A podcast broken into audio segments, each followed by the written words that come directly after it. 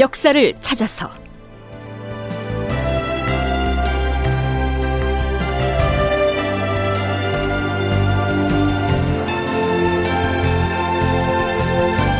제 965편 명나라 주사 정응태의 좌충우돌. 극본 이상락 연출 최홍준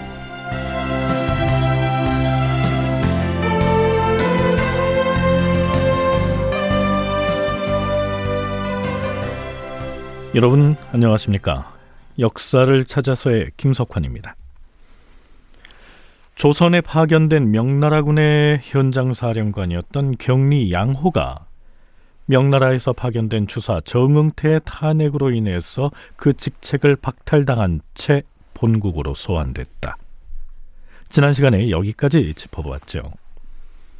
명나라 황제인 신종이 양호에 대한 탄핵을 받아들였고요. 결국 경리 양호는 파직돼서 이미 조선을 떠났으며 그 후임으로 만세덕이라고 하는 장수가 오기로 정해졌으니까 이제 그 사건은 그렇게 마무리가 됐어야 마땅하죠. 그런데 그게 아니었습니다. 찾으셨사옵니까, 주상전하? 신 우의정 이원익이옵니다. 우상은 어서 들라.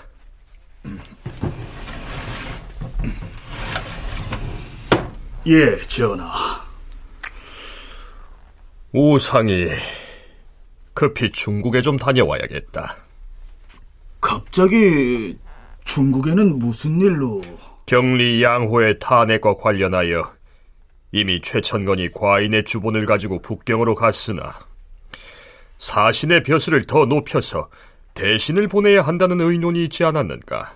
하오나 경리 양호는 이미 파직돼서 본국으로 떠났사온데 그런데 경리 도감에서는 여전히 대신을 진주사로 보내서 양호의 억울함을 변호해 달라고 청하고 있다. 또한 정응태가 황제에게 올린 주본에 거짓된 것들이 많으니 이번에 우상이 직접 북경으로 가서 오해를 풀고 오는 것이 좋을 듯하다. 분부대로 거행하겠사옵니다. 주상 전하.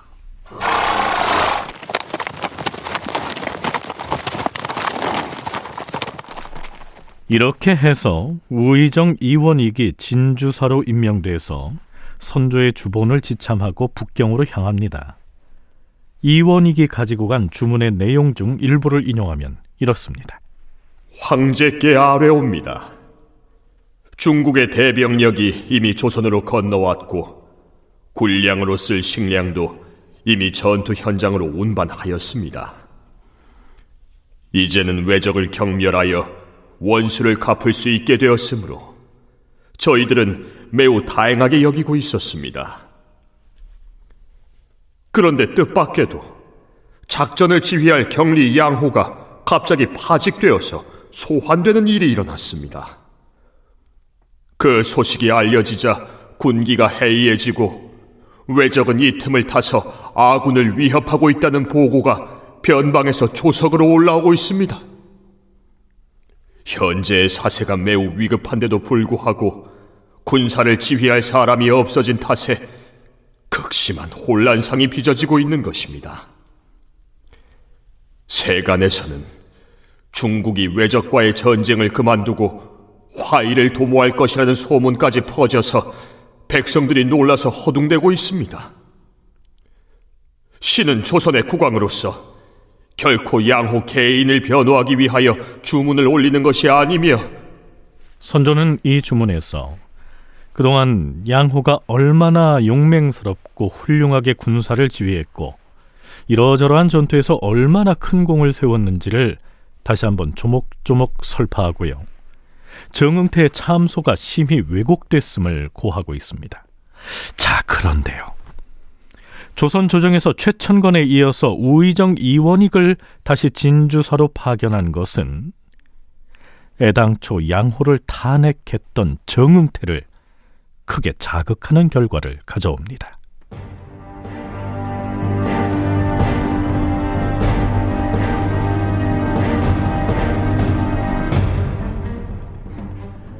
이원익이 진주사가 돼서 북경을 향해서 출발한 때가 선조 31년인 서기 1598년 8월이었는데요. 그로부터 한 달여가 지난 9월 21일 경리 양호를 탄핵했던 명나라 주사 정응태가 또 한 번 명나라 황제 신종에게 주본을 올린 사실이 밝혀집니다. 승정원의 승지들이 급히 편전으로 들어와 선조에게 보고한 내용 들어보자. 내 승지를 부른 적 없거늘 이 무슨 일인가? 전하, 큰일 났사옵니다. 무슨 일인데 그러느냐? 이번에 정응태가 명나라 조정에 올렸다는 글을 입수하여 살펴보니 너무나 부다여서 도저히 참을 수가 없사옵니다. 정응태가 이번엔 또 무슨 꼬투리를 잡아서 양경리를 참소하였느냐? 아니 경리 양호는 이미 파직되어서 본국으로 가지 않았더냐? 양호에 대한 탄핵이 아니옵니다.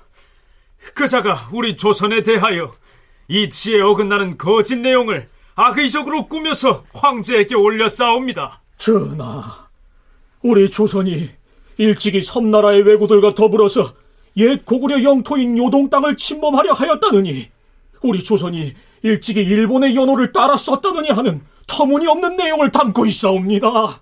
뿐만 아니라 주상 전하에 대하여서는 감히 필설로 옮길 수 없는 모욕적인 비방을 하면서 전하께서 격리 양호와 결탁하여 외적을 불러들여 놓고서 황제에게는 거짓을 고하였다는 등 차마 입에 담을 수 없는 내용들을 주본으로 작성해서 황제에게 보냈다 하는데 정응태라는 자가 작성했던 주본을 필사해 왔다고 하였느냐?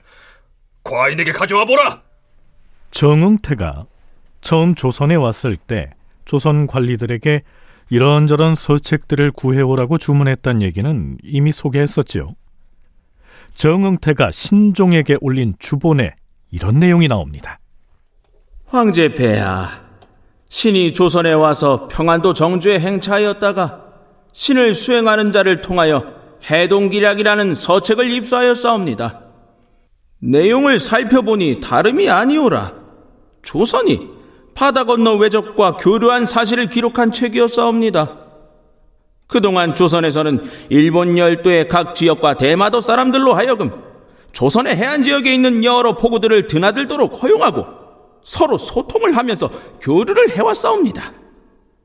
조선에서는 그들에게 국왕의 국서와 예물을 제공하고 혹은 증명서를 발급해 주면서 해마다 외적의 선박을 통하여 무역을 하도록 약속하기도 하고 혹은 조선의 쌀과 콩을 주기도 하였사옵니다.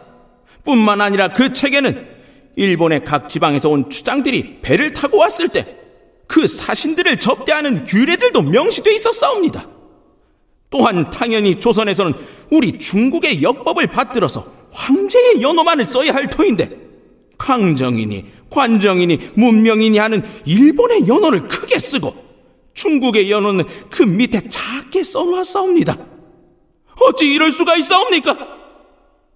이는 일찍부터 조선이 우리 중국보다 일본을 높이 받드는 것이라 아니할 수가 없는 것이옵니다. 이처럼 조선은 일본과 한통속이 돼서 명나라를 속이고 일본군을 끌어들였다가 결국 전쟁이 난 것이다. 대충 이런 취지의 이야기입니다.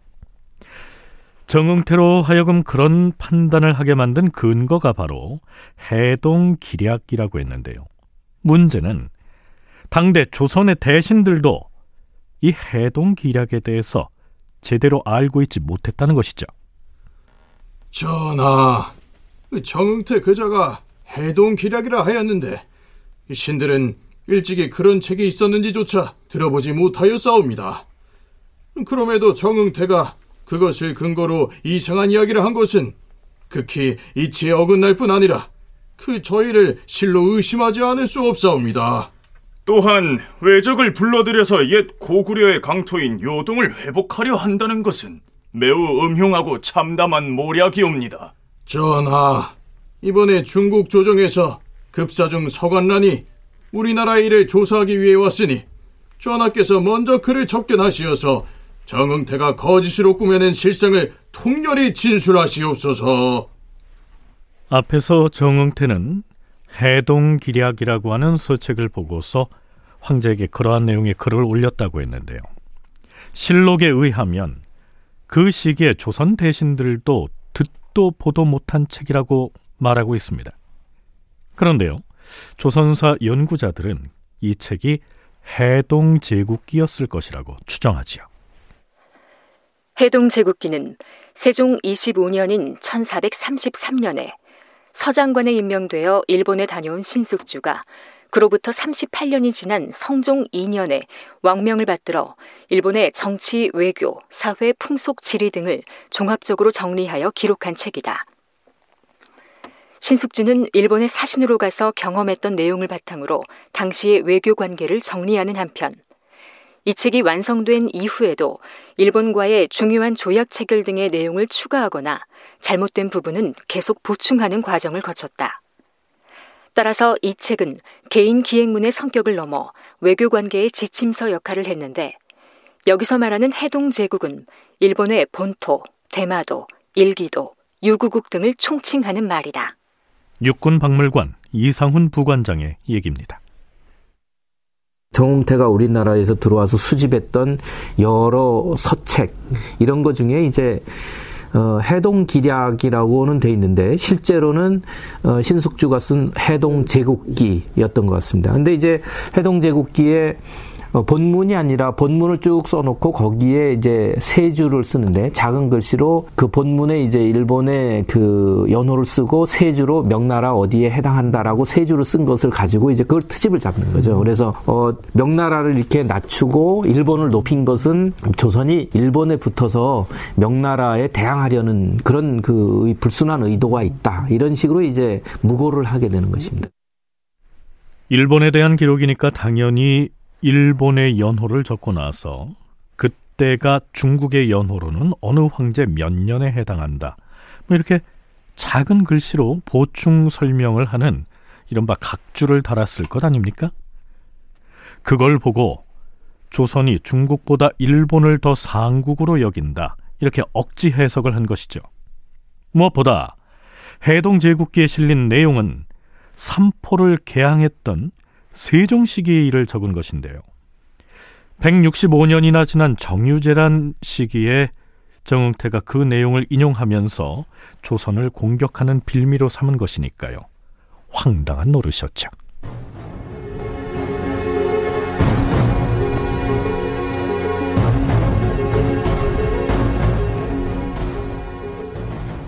선조를 비롯한 조정신료들을 아연실색하게 만든 표현은 또 있었습니다. 이런 내용이죠. 황제 폐하, 지금 조선의 국왕은 백성과 신하들에게 포악한 학정을 펼치고 있을 뿐 아니라 주색에 빠져 있사옵니다.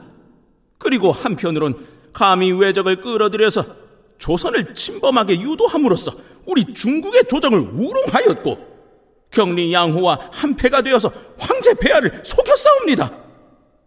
우리 황제께서는 너그럽고 인자하시어서 차마 조선을 토벌하여 국왕의 목을 베지 아니하고 계시오나 우리 조상의 홀령이 반드시 조선 왕조의 넋을 빼앗고 그 후손을 끊어버릴 것이옵니다.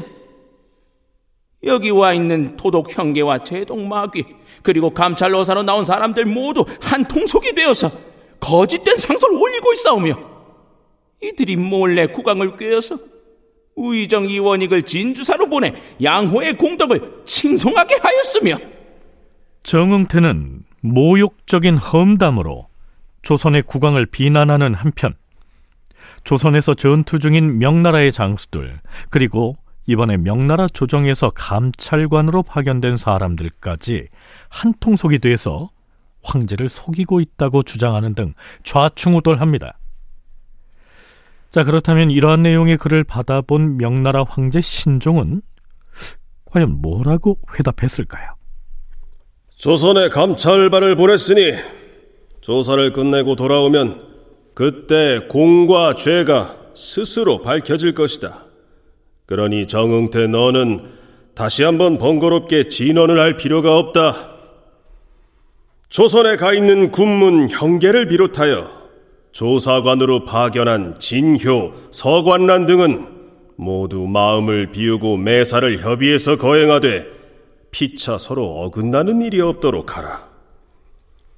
앞으로는 쓸데없이 적어 올리는 분분한 말들은 모두 허락하지 아니할 것이다. 만세덕을 재촉하여 새 격리로 보낼 것이니 일정을 단축해서 군사 업무에 임하도록 하라. 드디어 선조가 정응태의 참석건에 대해 비만기를 내립니다.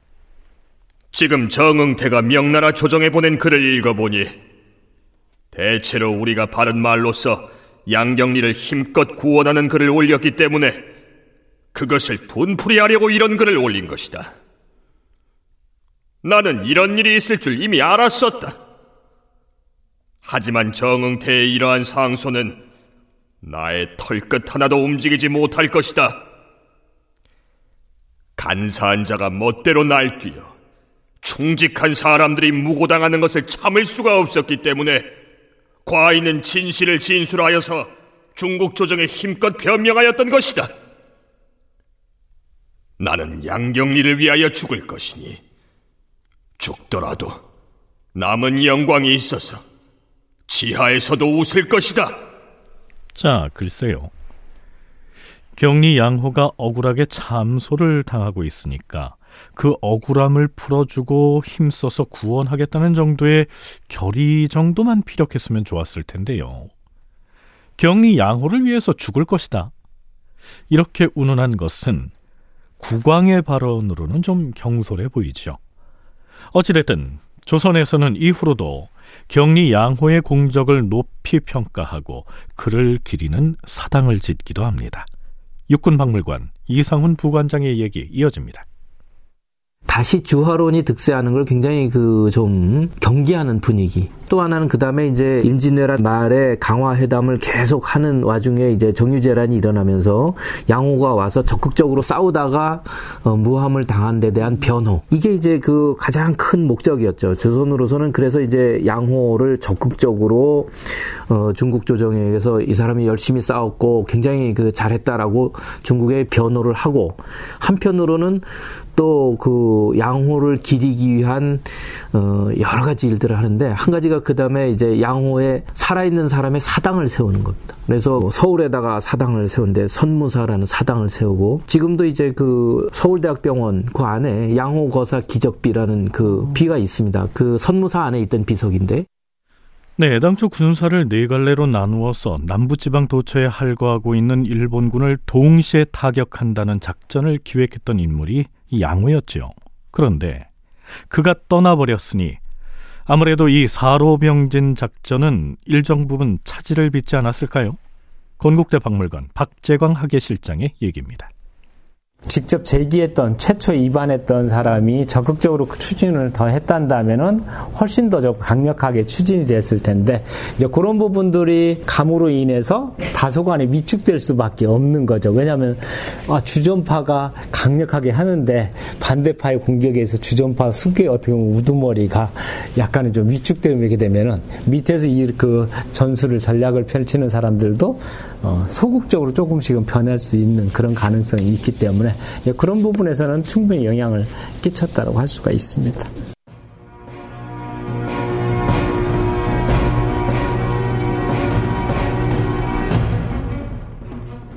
선조 31년인 1598년 9월 15일 경상 우 병사 정기룡의 계문이 조정에 도착합니다.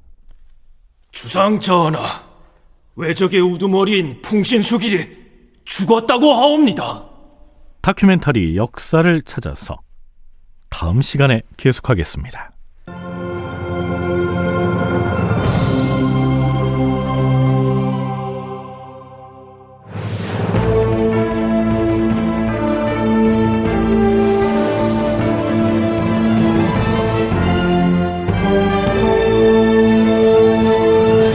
다큐멘터리 역사를 찾아서 제 965편 명나라 주사 정응태의 좌충우돌 이상락 극본 최웅준 연출로 보내드렸습니다.